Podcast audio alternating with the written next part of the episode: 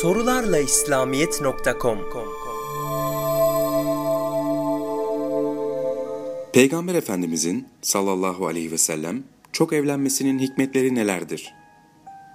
Değerli kardeşimiz, mevzuyu ilk önce o pak şahsiyete bakan yönüyle ele alalım. Her şeyden evvel bilinmelidir ki, güzel ahlakın zirvesinde olan Efendimiz sallallahu aleyhi ve sellem 25 yaşına kadar hiç evlenmedi. O sıcak memleketin hususi durumu göz önüne alınacak olursa, bu zamana kadar iffetiyle yaşaması ve bunun da dün ve bugün böylece kabul ve teslim edilmesi, onda iffetin esas olduğunu ve müthiş bir irade ve nefis hakimiyeti bulunduğunu gösterir.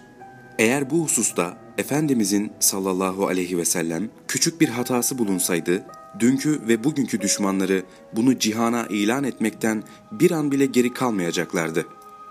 Halbuki eski ve yeni bütün düşmanları ona hiç olmayacak şeyleri dayandırdıkları halde bu yönde bir şey söyleme cüretini gösterememişlerdir. Peygamberimiz sallallahu aleyhi ve sellem ilk evliliklerini 25 yaşlarındayken yaptılar. Bu evlilik Allah ve Resulü sallallahu aleyhi ve sellem katında çok yüce ve müstesna fakat başından iki defa evlenme geçmiş 40 yaşındaki bir kadınla olmuştu. Bu mutlu yuva tam 23 sene devam etmiş ve peygamberliğin 8. senesi kapanan bir perde gibi arkada acı bir hasret bırakarak sona ermişti. Bu defa Efendimiz 25 yaşına kadar olduğu gibi yine yapayalnız kalmıştı. Evet, aile, çoluk çocuk her şeyiyle 23 senelik bu mesut hayattan sonra yeniden 4-5 sene bekar olarak yaşamışlardı ki yaşları da 53'e ulaşmış bulunuyordu. İşte diğer bütün evlilikleri de böyle evliliğe alakanın azaldığı bu yaştan sonra başlar ve devam eder ki sıcak bir memlekette 55 yaşından sonra yapılan evlilikte insani bir arzu ve şehevilik görmek ne insafın ne de akıl ve kalbin kabulleneceği bir şeydir. Burada akla gelen diğer bir mesele de Efendimizin peygamberliğinin çok evlenmeyi gerektirdiği yönüdür. Bu yönleri maddelere bölerek açıklayalım. A. Evvela bilinmelidir ki bu meseleyi bu şekilde medarı bahs edenler ya hiçbir din ve prensip kabul etmeyenlerdir ki onların böyle bir şeyi kınamaya asla ve kat hakları yoktur. Zira onlar bütün prensiplere karşıdırlar. Hiçbir kanun ve kayda tabi olmaksızın pek çok kadınla münasebet kurar, hatta mahremiyle dahi nikaha müsaade ederler. Yahut bunlar belli kitaplara dayanan farklı din mensuplarıdır.'' Onların hücumu da insafsızca, garazlı ve araştırılıp düşünülmeden yapılmış, hatta kendi namlarına üzülecek bir durumdadır. Çünkü ellerindeki kitapların ve o kitaplara bağlı cemaatlerin kendi peygamberleri olarak kabul ettikleri nice büyük peygamberler vardır ki bunlar birçok kadın evlenmiş ve başlarından daha çok nikah geçmiştir. Mesela Süleyman aleyhisselam ve Davut aleyhisselam peygamberleri düşününce onlara mensup olduklarını iddia edenlerin bu meseleye itiraz etme hususunda insaflı davranmadıkları açıkça ortaya çıkar. Dolayısıyla çok kadınla evlenmeyi peygamberimiz başlatmadığı gibi aynı zamanda çok evlilik nübüvvetin ruhuna da zıt değildir. Kaldı ki daha sonra görüleceği gibi birden fazla evliliğin peygamberlik vazifesi açısından da düşünülenlerin de ötesinde pek çok faydası vardır. Evet, çok kadınla evlenme, özellikle yeni dini hükümler ve şeriatlarla gelen peygamberler için bir bakıma zaruridir. Zira dinin aile mahremiyeti içinde cereyan eden pek çok yönleri vardır ki, bu yönleri ancak bir insanın nikahlısı tam olarak öğrenebilir. Dolayısıyla dinin bu yönlerini anlatmak için herhangi bir kapalı anlatım veya dolayısıyla ifade etme mecburiyetinde olunmadan, ki çok defa bu türlü anlatma tarzı anlamayı ve hayata tatbik noktalarını zorlaştırır, her şeyi alabildiğine açıklık içinde anlatacak mürşidelere yani hanım öğreticilere ihtiyaç vardır. İşte her şeyden evvel nübüvvet hanesinde olan bu temiz ve pak peygamber hanımları, kadınlık alemine karşı yol göstericilik ve tebliğ vazifesinin sorumluları ve nakledicileri bulunmaları itibarıyla peygamber içinde, peygamberlik içinde, kadınlık alemi içinde gerekli hatta olmazsa olmaz durumdadırlar. B. Diğer bir hususta umumi manada Efendimiz sallallahu aleyhi ve sellemin eşleriyle alakalı oluyor ki o da 1. Eşler arasında yaşlı, orta yaşlı ve gençler bulunması. itibarıyla bu devre ve dönemlerin hepsine ait çeşitli dini hükümler bina ediliyor. Ve bizzat Peygamber sallallahu aleyhi ve sellem hanesi içinde bulunan bu pak eşler sayesinde uygulama imkanı bulunuyordu. 2. Eşlerin her birerleri çeşitli kabilelerden olması sebebiyle evvela o kabileler arasında sonra da Efendimizin sallallahu aleyhi ve sellem muazzez şahsiyetiyle akrabalık bağının kurulduğu bütün cemaatler için de köklü bir sevgi ve alakaya yol açıyordu. Her kabile ve oymak onu kendinden biliyor, din hissinin yanında cibilli bir akrabalık bağıyla ona karşı derin bir alaka hissediyordu. 3. Her kabileden aldığı kadın onun hayatında ve ebedi aleme göçmesinden sonra kendi cemaati arasında çok ciddi dini hizmete vesile olabiliyor, uzak yakın bütün akrabalarına Efendimizin gizli ve aşikar bütün sünnetleri ve dini hükümler noktasında tercümanlık yapıyordu. Bu sayede onun kabilesi de kadın ve erkeğiyle Kur'an'ı, tefsiri, hadisi ondan öğreniyor ve dinin ruhuna vakıf olabiliyordu. 4. Bu evlilikler vasıtasıyla Peygamber Efendimiz adeta bütün Arap Yarımadası ile yakınlık tesis etmiş gibi her hanenin teklifsiz misafiri haline gelmişti. Herkes bu yakınlık vasıtasıyla ona yaklaşabiliyor ve dinin emirlerini öğrenme fırsatı buluyordu. Aynı zamanda bu ayrı ayrı aşiretlerin her biri bir çeşit kendini ona yakın sayıyor ve bununla iftihar ediyordu. Mahzum oğulları Ümmü Seleme vasıtasıyla, Emeviler Ümmü Habibe vasıtasıyla, Haşimiler Zeynep bintü Caş radıyallahu an vasıtasıyla kendilerine ona yakın kabul edip bahtiyar sayıyorlardı. C. Buraya kadar olanlar umumi manada ve bazı yönleriyle de diğer peygamberlere şamil olacak şekildeydi. Şimdi bir de hususi manada ve teker teker her eşinin hususi faziletleri noktasında meseleyi ele alalım. Evet, burada dahi göreceğiz ki insan mantığı vahiy ile desteklenen o zatın mübarek hayatı karşısında toprak kadar aşağı kalıyor, diğer bir tabirle insan düşüncesi vahyin gölgesi altında bulunan bu büyük dahi önünde iki büklüm oluyor. İlk zevceleri Hazreti Hatice radıyallahu anha validemizdir. Kendinden 15 yaş daha büyük olan bu nadide kadınla izdivaçları her evlilik için en büyük örnek mahiyetindedir. O bütün bir hayat boyu derin bir vefa ve sadakatle Hazreti Hatice validemizin aziz hatırlarına bağlı kaldığı gibi vefatından sonra dahi onu hiçbir zaman unutmamış, hatta her vesile ve fırsatta ondan bahisler açmıştır. Hazreti Hatice'den sonra Peygamberimiz sallallahu aleyhi ve sellem 4-5 sene evlenmediler. Başlarında birçok yetim bulunmasına rağmen onların külfetlerine katlanıp bir bakıma hem annelik hem de babalık vazifesini yürüttüler. Farz-ı muhal öncesinde ve sonrasında kadınlara karşı küçük bir zaafı olsaydı böyle mi hareket ederlerdi? Sıra itibariyle olmasa bile ikinci zevceleri Ayşe-i Sıddıka radıyallahu anh'tır.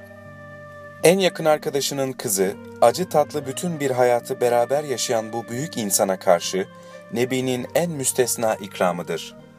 Bütün yakınlıkların, akrabalıkların sona erdiği günde sona ermeyen yakınlığıyla onun yanında bulunma şerefi ancak bu sayede olacaktır. Evet, Ayşe-i Sıddika ile Hazreti Ebu Bekir maddi manevi hiçbir boşluk bırakmayacak şekilde Efendimiz'e yakın olma şerefine mazhar olmuşlardı. Ayrıca Hazreti Ayşe gibi çok zeki bir müstesna insan, nübüvvet davasına tam varis olabilecek yaratılıştaydı. Evlilikten sonraki hayatı ve daha sonraki hizmetleriyle kendini ispatlamıştır ki, o eşsiz varlık ancak peygamber eşi olabilirdi. Zira o yerinde en büyük hadisçi, en mükemmel tefsirci ve en nadide fıkıhçı olarak kendini gösteriyor, Efendimizin görünen görünmeyen bütün hallerini emsalsiz kavrayışıyla, hakkıyla temsil ediyor ve yansıtıyordu. Bunun içindir ki Efendimiz sallallahu aleyhi ve selleme rüyasında onunla evlilik yapacağı işaret ediliyor ve henüz gözlerine başka hayal girmeden peygamber hanesine ayak basıyordu. Bu sayede o Hazreti Ebu Bekir radıyallahu an için şeref kaynağı olacak ve kadınlık alemi içinde bütün istidat ve kabiliyetlerini geliştirerek Efendimiz sallallahu aleyhi ve sellemin en başta talebelerinden biri olma hüviyetiyle büyük muallim ve tebliğci olmaya hazırlanacaktı. İşte böylece o da hem bir zevce hem de bir talebe olarak Efendimizin saadet hanesine girmiş bulunuyordu. Yine evlenme sırasına göre olmamakla beraber üçüncü eşleri Ümmü Seleme'dir radıyallahu anh. Mahsum oymağından ve ilk Müslümanlardan olan Ümmü Seleme, Mekke'de büyük zorluklar görmüş, ilk olarak Habeşistan'a, ikinci defada Medine'ye hicret etmiş ve o günkü şartlara göre ilk saftakiler arasında yer almıştı. Kendisiyle beraber bu uzun ve meşakkatli yolculuklara katlanan bir de kocası vardı. Ve Ümmü Seleme'nin nazarında eşi, benzeri olmayan bir insandı. Bütün çile devrini beraber yaşadığı bu eşsiz hayat arkadaşı Ebu Seleme'yi Medine'de kaybedince çocuklarıyla baş başa kaldı. Yurdundan, yuvasından uzak, bir sürü yetimle hayat külfetini yüklenmiş bu kadına, ilk şefkat elini Ebu Bekir ve Ömer radıyallahu an uzattılar. Fakat o bu talepleri reddetti. Zira onun gözünde Ebu Seleme'nin yerini dolduracak insan yoktu. Nihayet izdivaç teklifleriyle Allah Resulü sallallahu aleyhi ve sellem ona el uzattı. Bu izdivaç da gayet tabiydi. Zira İslam ve iman uğrunda hiçbir fedakarlıktan geri olmayan bu benzersiz kadın, Arap'ın en soylu oymağı içinde uzun zaman yaşadıktan sonra yapayalnız kalmıştı ve dilenciliğe terk edilemezdi. Hele ihlas, samimiyet ve İslam için katlandığı şeyler düşünülünce ona muhakkak ki el uzatılmalıydı. Ve işte kainatın efendisi sallallahu aleyhi ve sellem onun nikahı altına alırken bu yardım elini uzatmıştı. Evet, gençliğinden beri yaptığı kimsesizleri görüp gözetme ve yetimlere el uzatma işi ve vazifesi o günkü şartların iktizasına göre bu şekilde yerine getiriyordu.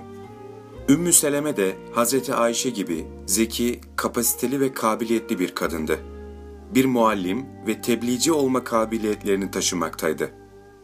Onun için bir taraftan şefkat eli onu himayeye alırken, diğer taraftan da bilhassa kadınlık aleminin kıyamete kadar şükran duyacağı bir talebe daha ilim ve irşat medresesine kabul ediliyordu.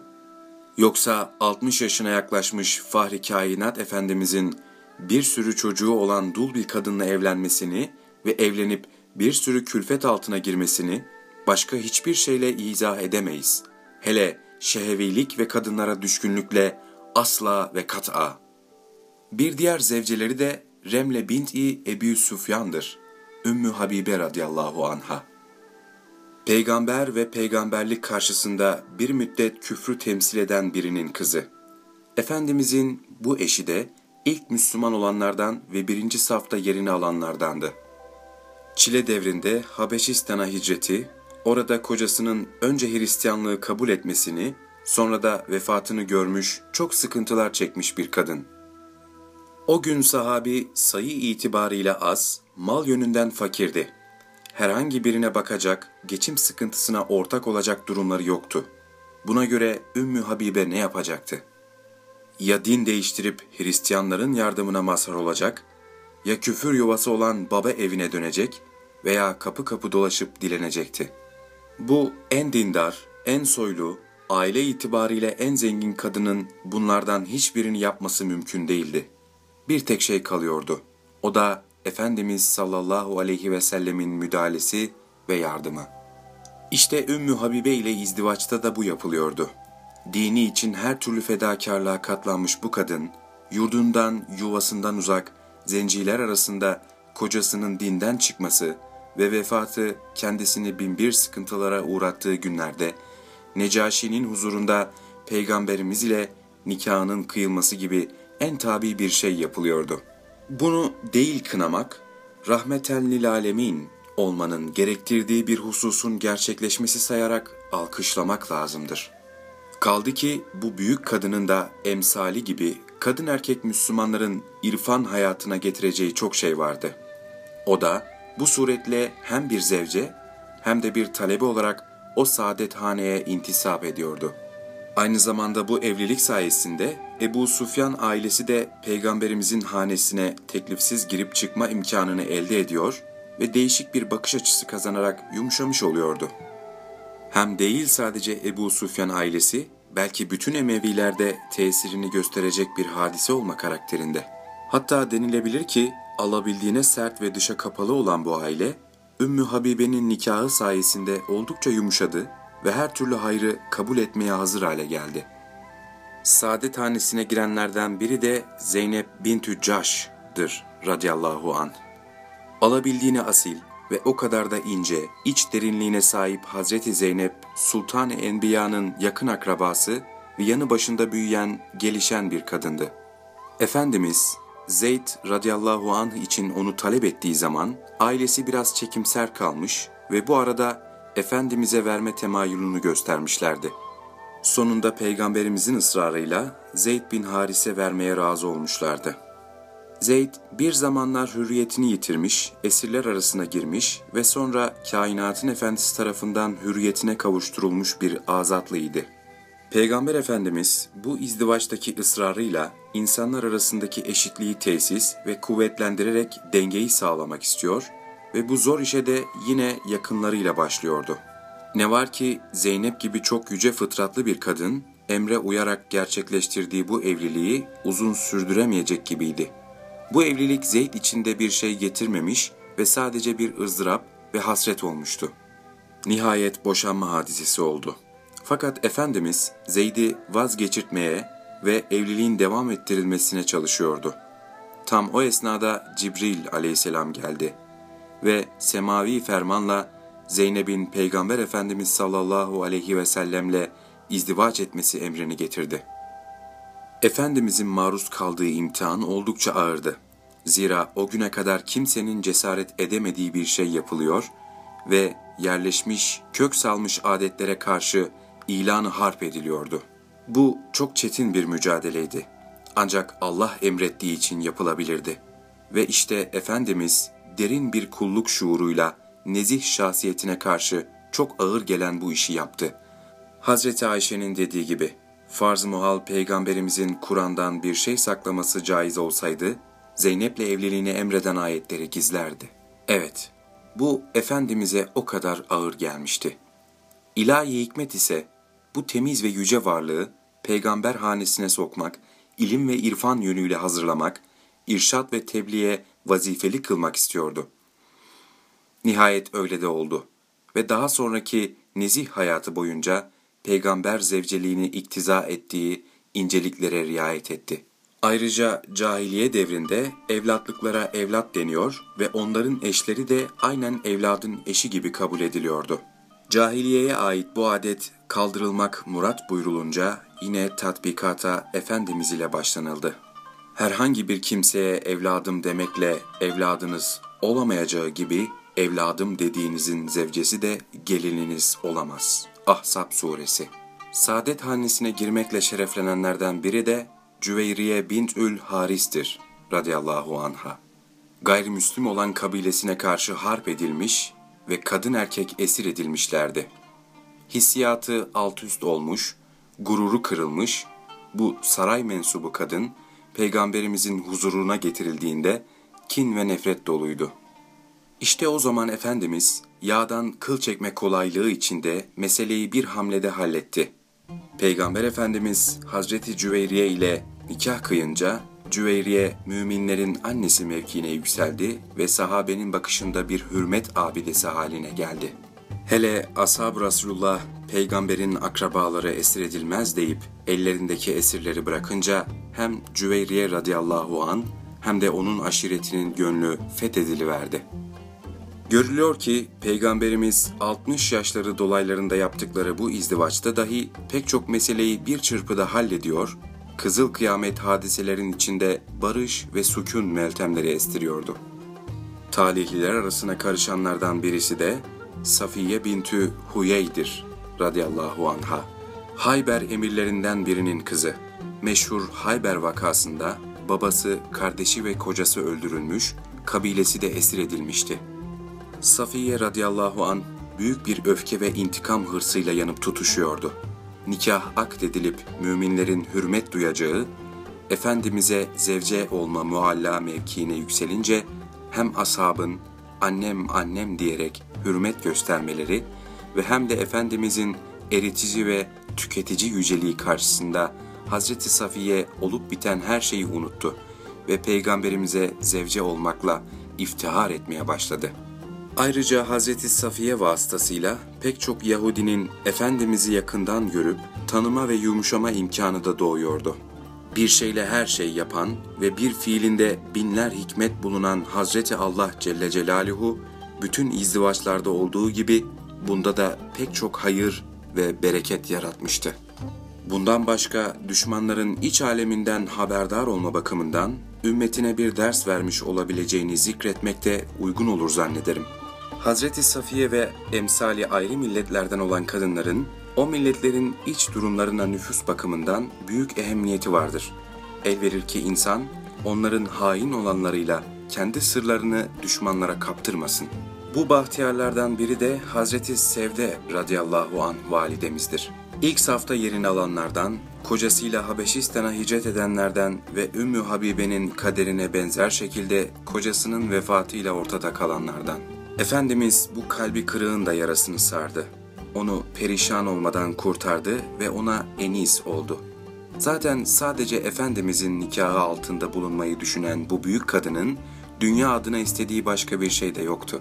İşte bütün izdivaçlarında bu türlü hikmet ve maslahatlar bulunan Peygamber Efendimiz sallallahu aleyhi ve sellem hiç mi hiç nefsani duygularıyla bu işin içine girmemiştir.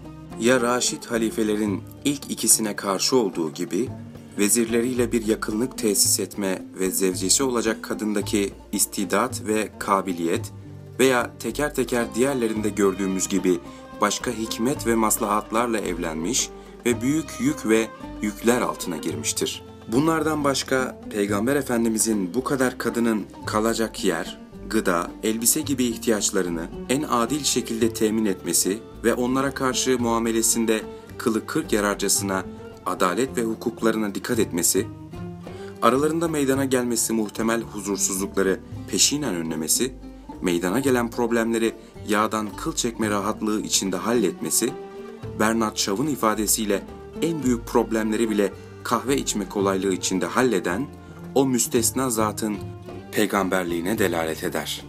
Bir kadın ve bir iki çocuğun dahi iradesinin ne kadar müşkül olduğunu gören ve bilen bizler, daha evvel başka yuvalar kurmuş, başka aile yapılarına şahit olmuş, girdiği yuvalarda farklı mizaçlarla karşılaşmış, pek çok kadını bir şiir ahengi ve ritmi içinde irade eden o mualla ve aziz varlık karşısında iki büklüm oluyoruz. Bir husus kaldı ki, o da zevcelerin adedinin ümmetine meşru kılınan adetin üstünde olma durumudur. Bu bir hususi durumdur. Evet, bildiğimiz ve bilmediğimiz pek çok maslahat ve hikmetleri içerisinde barındıran bir hususi kanundur. Bir müddet bu mevzuda mutlak izin verilmiş, belli bir müddet sonra ise sınır konmuş ve evlenmesi yasak edilmiştir. Ahzab Suresi 33-52 Bir diğer eşi Hafsa binti Ömer el-Hattab'dır. Müminlerin annesi, Resulullah'ın eşi, Hazreti Ömer'in kızı Hazreti Hafsa, Hazreti Peygamber'in risaletinden beş sene önce doğdu. Annesi büyük sahabi Osman bin Maz'un'un kız kardeşi Zeynep'tir.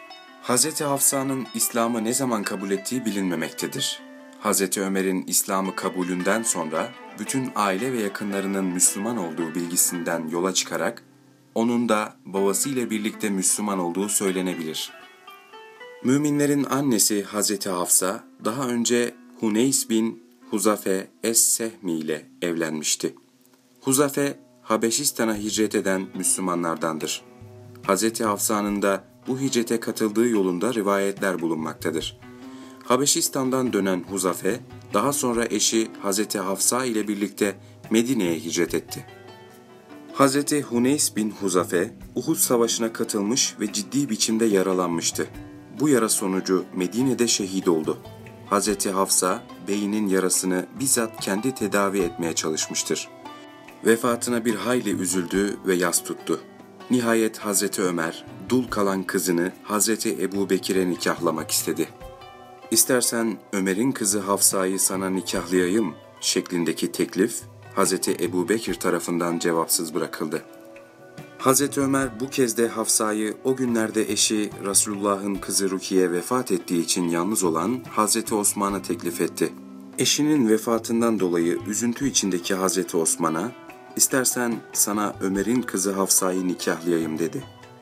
Hazreti Peygamber'in kızı Ümmü Gülsüm ile evlenmeyi uman Hazreti Osman, bir süre düşündükten sonra şu günlerinde evlenmem doğru değil diyerek özür diledi.''